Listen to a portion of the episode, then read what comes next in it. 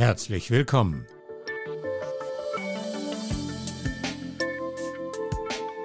Dieses Jahr wird fast überall auf der Welt gewählt, auch hier in Österreich und nebenan in Deutschland. Und da wie dort sind die Rechten scheinbar unaufhaltsam auf dem Vormarsch. Aber die großen Demonstrationen gerade jetzt für die Demokratie machen auch Mut. Genauso wie die Teilnahme an diesen Demos von Menschen, die schon aufgrund ihres Alters wissen, wie verwundbar die Demokratie ist.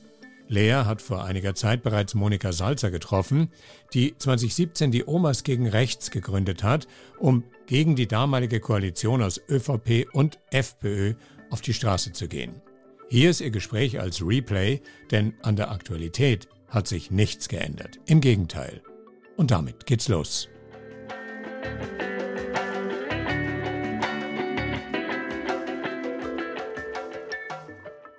Einfach auf Facebook diese Gruppe gegründet, weil ich mir gedacht habe, die Regierungsbeteiligung der FPÖ, das ist, da ist eine Grenze überschritten. Ähm, ich habe Schlimmes befürchtet und alles ist eingetreten. Und was war so der klare Einstieg oder die, die Überlegung für dich, ich muss jetzt oder beziehungsweise wir müssen uns jetzt aktiv dagegen wehren im Jahr 2017? So, das ist, glaube ich, multifaktoriell, dass sowas passiert. Das ist einfach mein mein Gefühl für die Zeit und für die Notwendigkeit der Zeit. Und dann ist meine Mutter am, gestorben, am nächsten Tag beerdigt worden. Mhm. Und war ich da sehr sensibel, glaube ich. Mhm. Ich habe die Fotos der alten, meiner Omas und Urgroßmütter und so durchgeschaut, meiner Vorfahrinnen, und da habe ich den Eindruck gehabt, sie waren so stark. Wir müssen auch stark sein. Mhm. Unsere Zeit ist viel leichter als ihre. Mhm. Und letzten Endes kann man nicht, äh, die, die waren auch politisch aktiv. Also meine Großmutter war eine Feministin und ja, die, die Großtante haben sich im Taubenclub getroffen, um über soziale Ziele zu reden. Da war ja in der, im Ständestaat war ja die SPÖ verboten. Da gibt es so ein, ein, ein Bild von der Oma, so dieses sehr fürsorgliche, traditionelle Bild. Genau, ein sehr traditionelles und vielleicht auch veraltetes, äh, total selbstlos. Kuchenbacken. Kuchenbacken, genau. Und alles, was so getan wird, geht so um, um die Versorgung der anderen und das Selbst tritt in den Hintergrund. Und auch diese Oma gehört ganz stark in den privaten Raum und nicht in den öffentlichen. Seine Familienrolle, ne? Genau. Da hat sich bei euch jetzt der Spieß umgedreht und ihr meintet, die Oma bzw. die Omas müssen auf die Straße weil wir eine andere Generation sind. Dieses Bild stammt von einer Generation vor dem Krieg, kann man sagen, oder kurz nach dem Krieg. Aber wir sind alle durch die 68er-Bewegung sozialisiert worden. Wir sind mit unseren Kindern schon auf die Straße gegangen, wie sie klein waren. Und äh, wir sind äh, schon in der Jugend mit 20, 25, so in deinem Alter, politisch aktiv gewesen. Das heißt, mhm. politisch aktiv zu sein ist für uns nicht fremd. Mhm. Wie für alle anderen Generationen davor ist es für uns nicht fremd, weil wir waren die Generation, die äh, als erste demonstriert hat, als Jugendliche, als junge Mütter. Ja, ich bin mit meinen Kindern, da war so ein riesen Friedensmarsch oder der Ostermarsch oder so, da sind wir Anti-Atom-Bewegung, da sind wir gegangen deine Generation ist auch die, die meiner zum Beispiel lange Zeit, oder so indirekt der Vorwurf kam, so, ihr seid äh, sehr unpolitisch.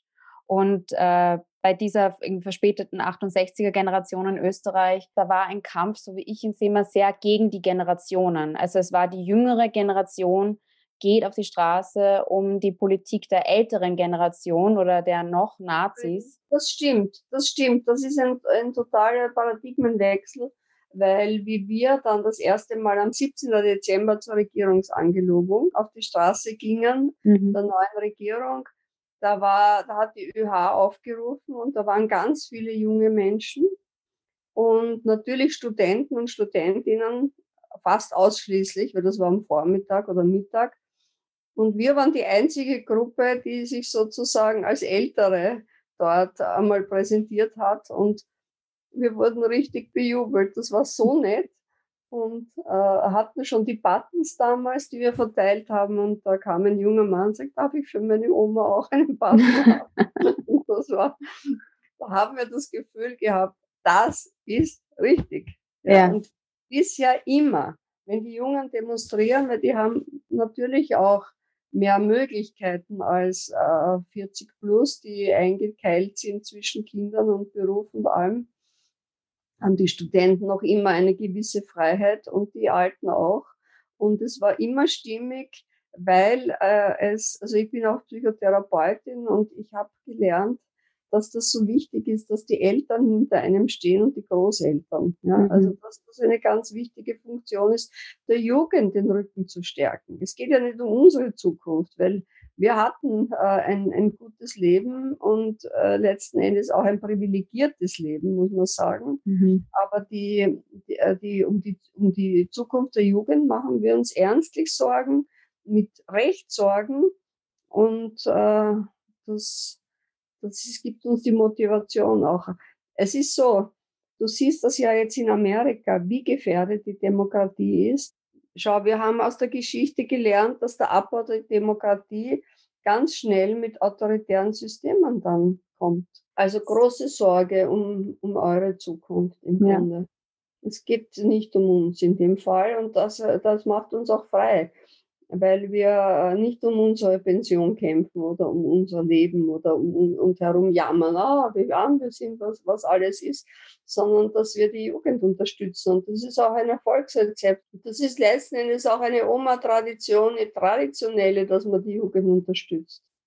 Oft äh, sagt man, dass zwischen Großeltern und Enkel eine ganz besondere Beziehung besteht, die, die eine andere als die mit den Eltern.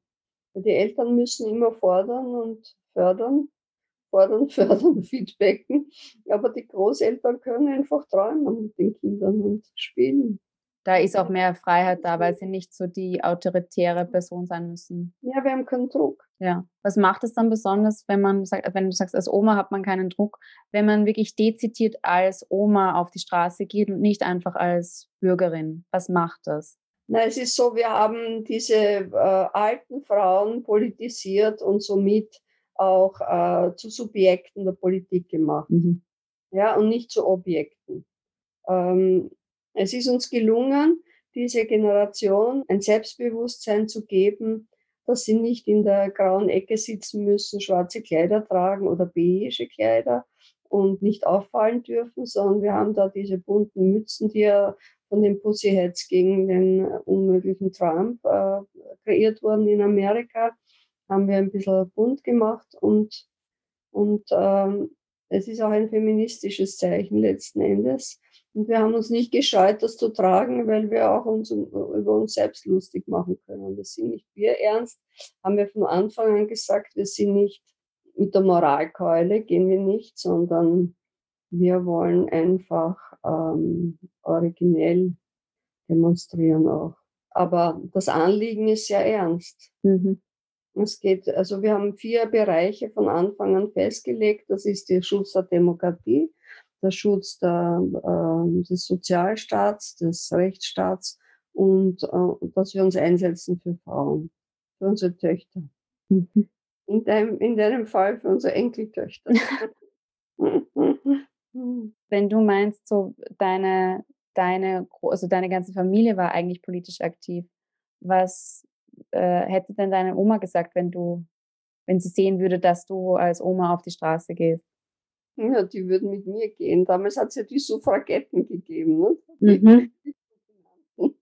Schändlich bezeichneten, äh, starken. Meine Urgroßmutter war Hebamme, angeblich eine sehr resolute Frau. Meine Großmutter war eher introvertiert, aber auch Sekretärin und äh, hat, ja, die war eben auch Feministin und damals ist sie noch drum gegangen, hat man lange Haare oder kurze Haare. Also sie hat sich dann einen Bubikopf schneiden lassen, so wie, wie du das jetzt hast. Mhm.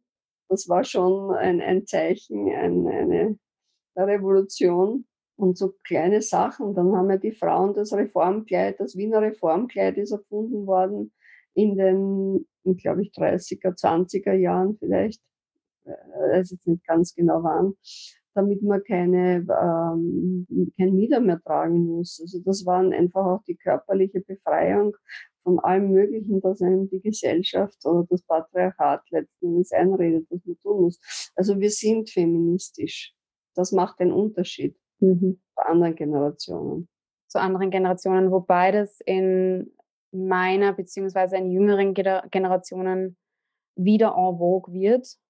Wenn ich das ja, jetzt so sage, seit den letzten fünf, sechs Jahren hat sich da das einiges getan, wo ich zum Beispiel auch unter meinem Bekanntenkreis merke, dass einige, die früher meinten, also ich bin zwar für die Rechte von allen, aber Feminist, als Feministin würde ich mich nicht bezeichnen, dass es da wieder ein bisschen lockerer wird von Gebrauch von solchen Begriffen dass man sich als Feministin bezeichnen darf oder vielleicht sogar, dass man sich traut, sich als Feministin zu bezeichnen? Die Marktkonformität. Ich sehe das schon radikaler. Ja, der Konsum und die, äh, die, das ganze Geld, das investiert wird in Märkte, ähm, macht ja aus den Frauen auch äh, irgendwelche Püppchen. Ne? Die hätten uns gern zu Püppchen gemacht. Und äh, sie passen sich halt an. Da beim Berlusconi hat das begonnen mit die, ich finde das, also ich würde das fast Notisierung der Frauen bezeichnen mit diesen hochhackigen Schuhen und kann man, mit dem kann man nicht davonrennen. Ja? Da kann man nur Hübchen sein. Mhm. Und diese Fantasie mit einer schönen Schminke und mit, mit einem tollen Auftritt wird man die Welt retten, ändern oder sich selber, das ist absurd.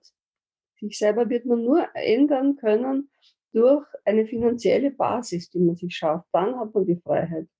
Und doch nichts anderes. Für Frauen ist das nach wie vor zentral eine Frage äh, der Pension auch dann später.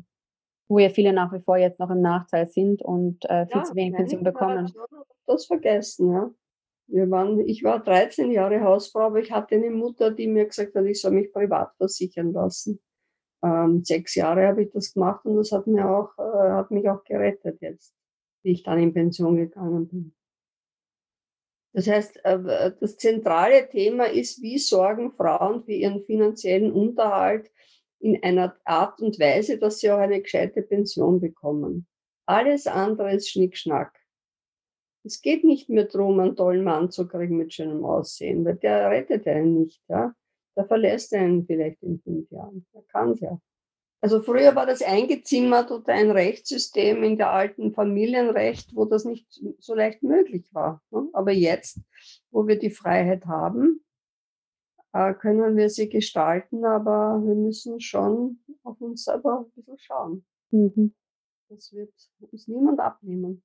Wenn du jetzt aus deiner Generation ähm, und äh, die Frauen und auch Männer, die bei euch dabei sind, kommen ja die meistens einer Generation, die ganz unterschiedliche Europas miterlebt haben. Also von wirklich armer Kriegs- und Nachkriegszeit, also primär Nachkriegszeit, bis dann hin zu Mauerfall, einem wirtschaftlichen Boom, Förderung durch den Sozialstaat, wo es mehr und mehr Möglichkeiten scheinbar gab oder also wirklich gab im, im Sinne von Jobmöglichkeiten was jetzt für, für meine Generation und, und äh, Jüngere immer mehr und mehr am Zurückfallen ist. Wenn man sich jetzt auch politisch Europa anschaut, also die meisten Demokratien oder die meisten Staaten geben ihre Demokratie auf für autoritäre Macht, Machtstreber. Menschenrechte scheinen weniger und weniger zu gelten. Dagegen wird der Nationalismus hochgehoben. Was macht es mit dir, also wenn du, wenn du dieses, diesen, dieses Europa im Wandel siehst, besonders weil es ja auch hieß damals, dass man mit 68er oder die Folgejahre von 68 so viel erreicht hat und äh, so ein, ein Gedanke war von, so jetzt ist es anders, jetzt haben wir verändert. Wir haben verändert. Wir haben verändert und ihr könnt es genießen. Und ähm, für euch ist wichtig, eure Generation, dass ihr die äh, sozusagen die Veränderungen wertschätzt, dass ihr sie habt. Ja, diese Freiheit in einer Form, die wir in unserer Jugend nicht hatten. Und ähm, es ist schwer, der jungen Generation zu sagen, ihr müsst jetzt die Welt verändern, weil die Welt verändern äh, können Menschen, die in Positionen sind, und das sind 40, 50-Jährige und nicht 20-Jährige oder 25-Jährige. Das heißt, ähm, für euch ist einzig und allein im Fokus, dass ihr hoffnungsvoll in die Zukunft geht und versucht euch in dieser wirklich ganz äh, schwierigen Leistungsgesellschaft und äh, zu verbinden. Ja, ich glaube, das Wichtigste ist, gegen die Isolation und diese Ego-Geschichte äh, anzukämpfen. Das heißt, Frauen müssen einander unterstützen, um zu beruflichen äh, Karrieren zu kommen. Es wird kein Mann das tun, mit Ausnahmen, ja, aber Männer unterstützen Männer. Deshalb müssen Frauen Frauen unterstützen. Und zwar in einer Art und Weise, die, die wirklich ähm, massiv ist. Massiv. Müssen Frauen euch in Ämter bringen, äh, in Positionen bringen. Und wie man das erreichen kann, darüber könnt ihr euch den Kopf zerbrechen. Aber das ist das Wesentliche. Einander als junge Menschen zu verbinden, nicht irgendwie dieses allein Leben, allein Handeln, allein, da hat es vor Ewigkeiten dieses Buch vom Murakami gegeben, Banane hat das geheißen, oder war das von einem anderen Autor, dass ein junges Mädchen in Japan vor dem Eiskasten liegt, weil der noch zittert und ihr Wärme gibt. Mhm. Ja, das war die Geschichte von einer jungen Frau, die einsam in einer Einzelwohnung lebt und an der Einsamkeit fast zugrunde geht. Und äh, der Eiskasten war das Einzige, was sie sozusagen, was ihr die Wärme gegeben hat. Und das Schütteln war ein bisschen so wie menschlicher Kontakt. Und ich glaube, die größte Falle ist in diese Isolation, meine Wohnung, mein Leben hineinzugehen und weil das, was in den 68ern wirklich stattgefunden hat, war die Vergemeinschaftung. Mhm. Ja, es hat, glaube ich, so viel Treffen wie sonst in keiner Generation gegeben von den Jungen, aber nicht zum Saufen, sondern zum Politisieren. Ja, das ist der Unterschied. Also wenn jetzt die Jungen sich treffen, ist es so Halligalli, aber wir haben damals uns getroffen. Ich hatte schon sehr früh kleine Kinder, aber meine Alterskolleginnen haben wirklich äh, politisch etwas erreicht, dadurch, dass sie sich getroffen haben und verschiedene Projekte angegangen sind. Wobei damals soziale Kontakte sicherlich anders waren, weil, weil es die Social Media nicht gab. Ja, aber die Social Media führt ja noch zu mehr Vereinsamung. Ja, ganz genau.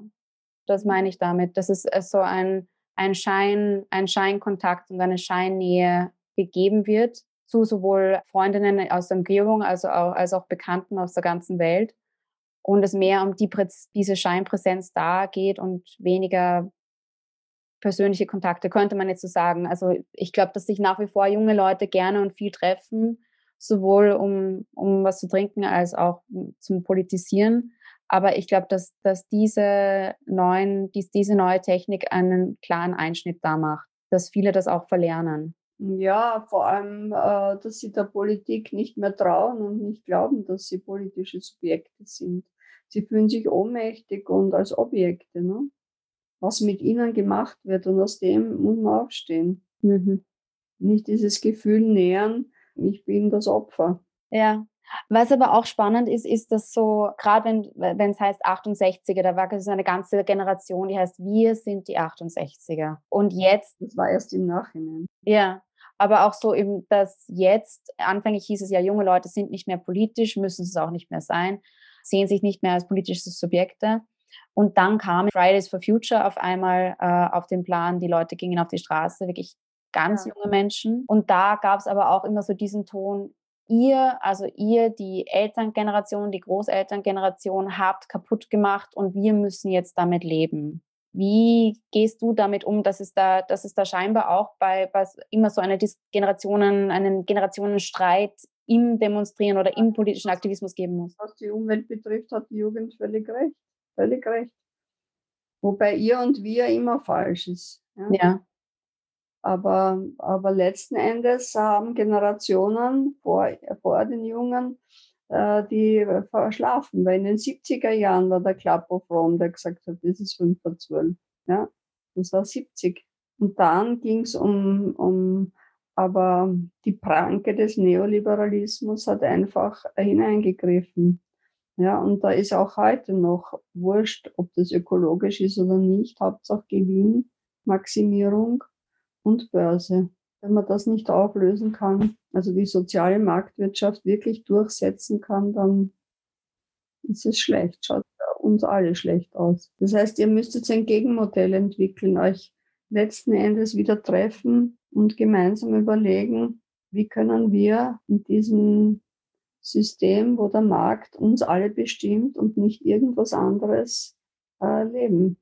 Was können wir ändern? Aber das Friday for Future ist ohnehin eine tolle Geschichte, wo die Jugend endlich aufbegehrt und sagt, das lassen wir jetzt nicht mit uns geschehen. Das ist richtig. Und die haben sich gefreut, dass ihr da mit dabei wart?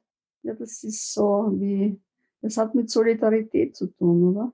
Ja. Vielleicht kann man sagen, an der Solidarität kann man erkennen, dass die verloren gegangen ist und dass die wieder allein dieser Umgang mit den Flüchtlingen und mit den Asylanten und mit, mit äh, den Menschen, die arm sind. Rechte Politik pfeift ja auch auf arme Menschen.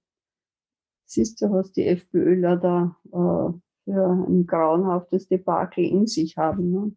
Auch die Türkisen, wie sie große Firmen an Land ziehen, die ihnen spenden und die dann, denen sie dann was schuldig sind. Ne?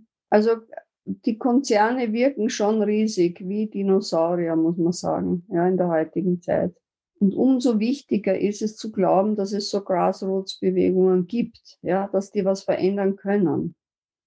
Und letzten Endes, äh, dass wir Omas, obwohl wir als kleines Grüppchen begonnen haben, uns äh, so vermehrt haben und doch irgendwie zu einer politischen Bekanntheit wurden, das ist ja auch ein Wunder, oder? Was würdest du denn so als die großen Erfolge oder Meilensteine sehen seit der Gründung von Omas gegen Rechts? Also der erste Meilenstein war, dass wir öffentlich aufgetreten sind.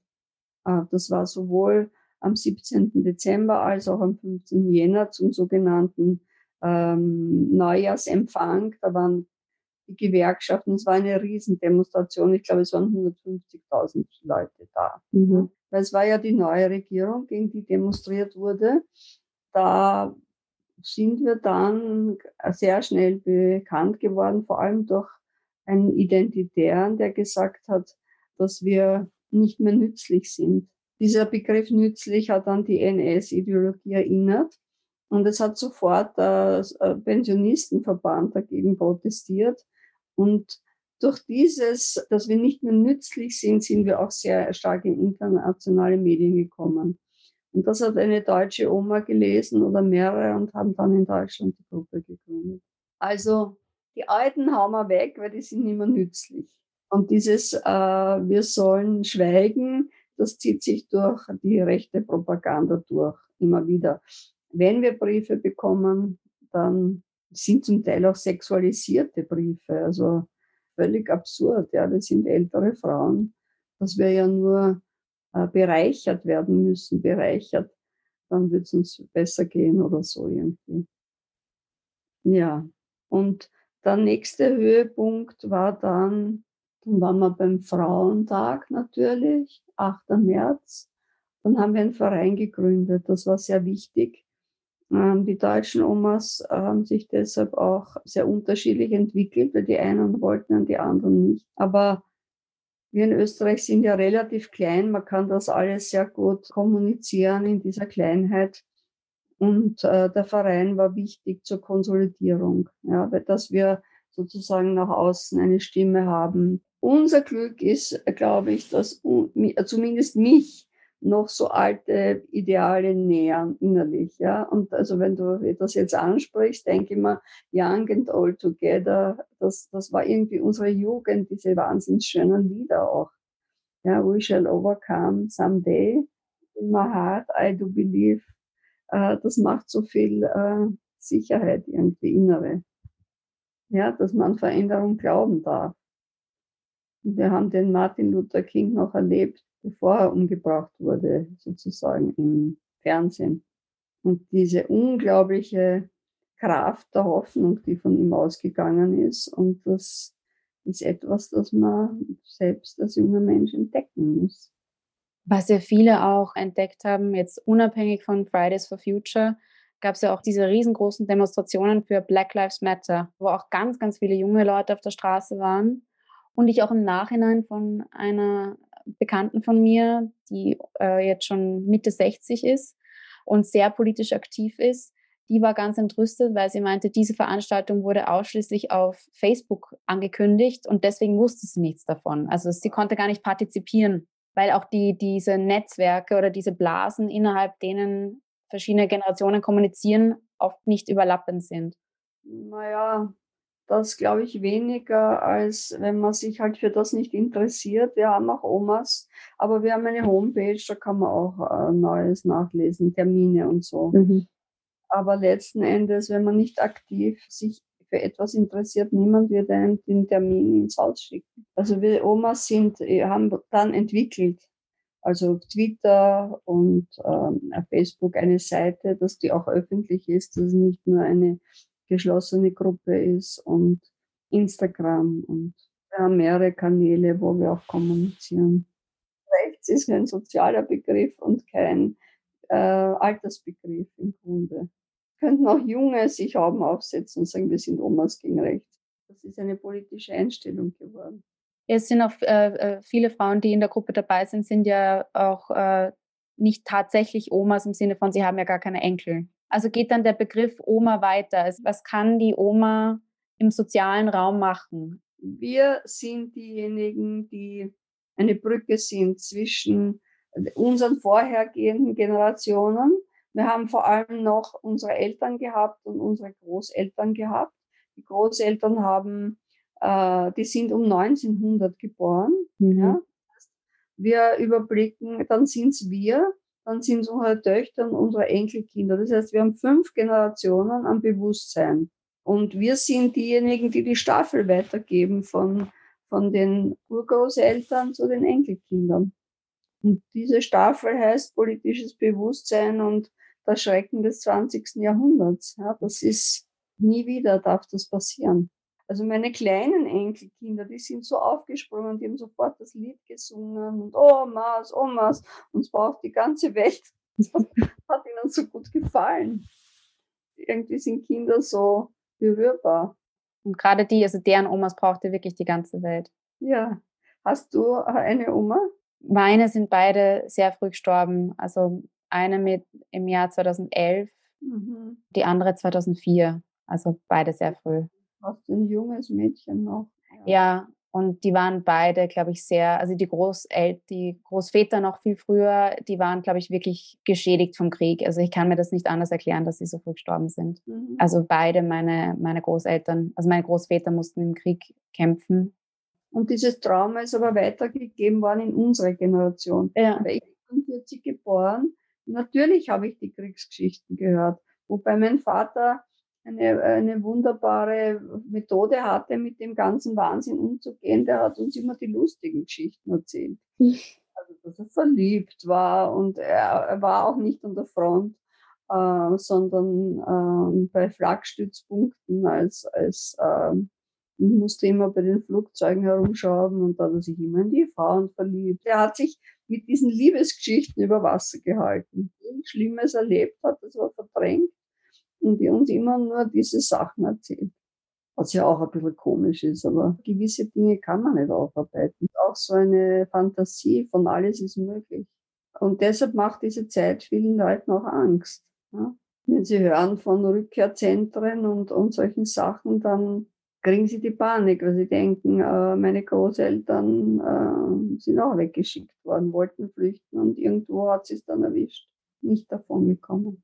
Ja, und viele haben es dann im weitesten Sinne noch so erlebt, dass das die Eltern, die still waren, die nicht darüber sprechen konnten, also dass, dass da teilweise eine sehr brutale Erziehung gab. Also ich glaube, das ist das, wie, wie sich diese, diese Trauma von einer Generation in die nächste bringen können. Wir leben noch in der Nachfolge des, der Kriege des 20. Jahrhunderts.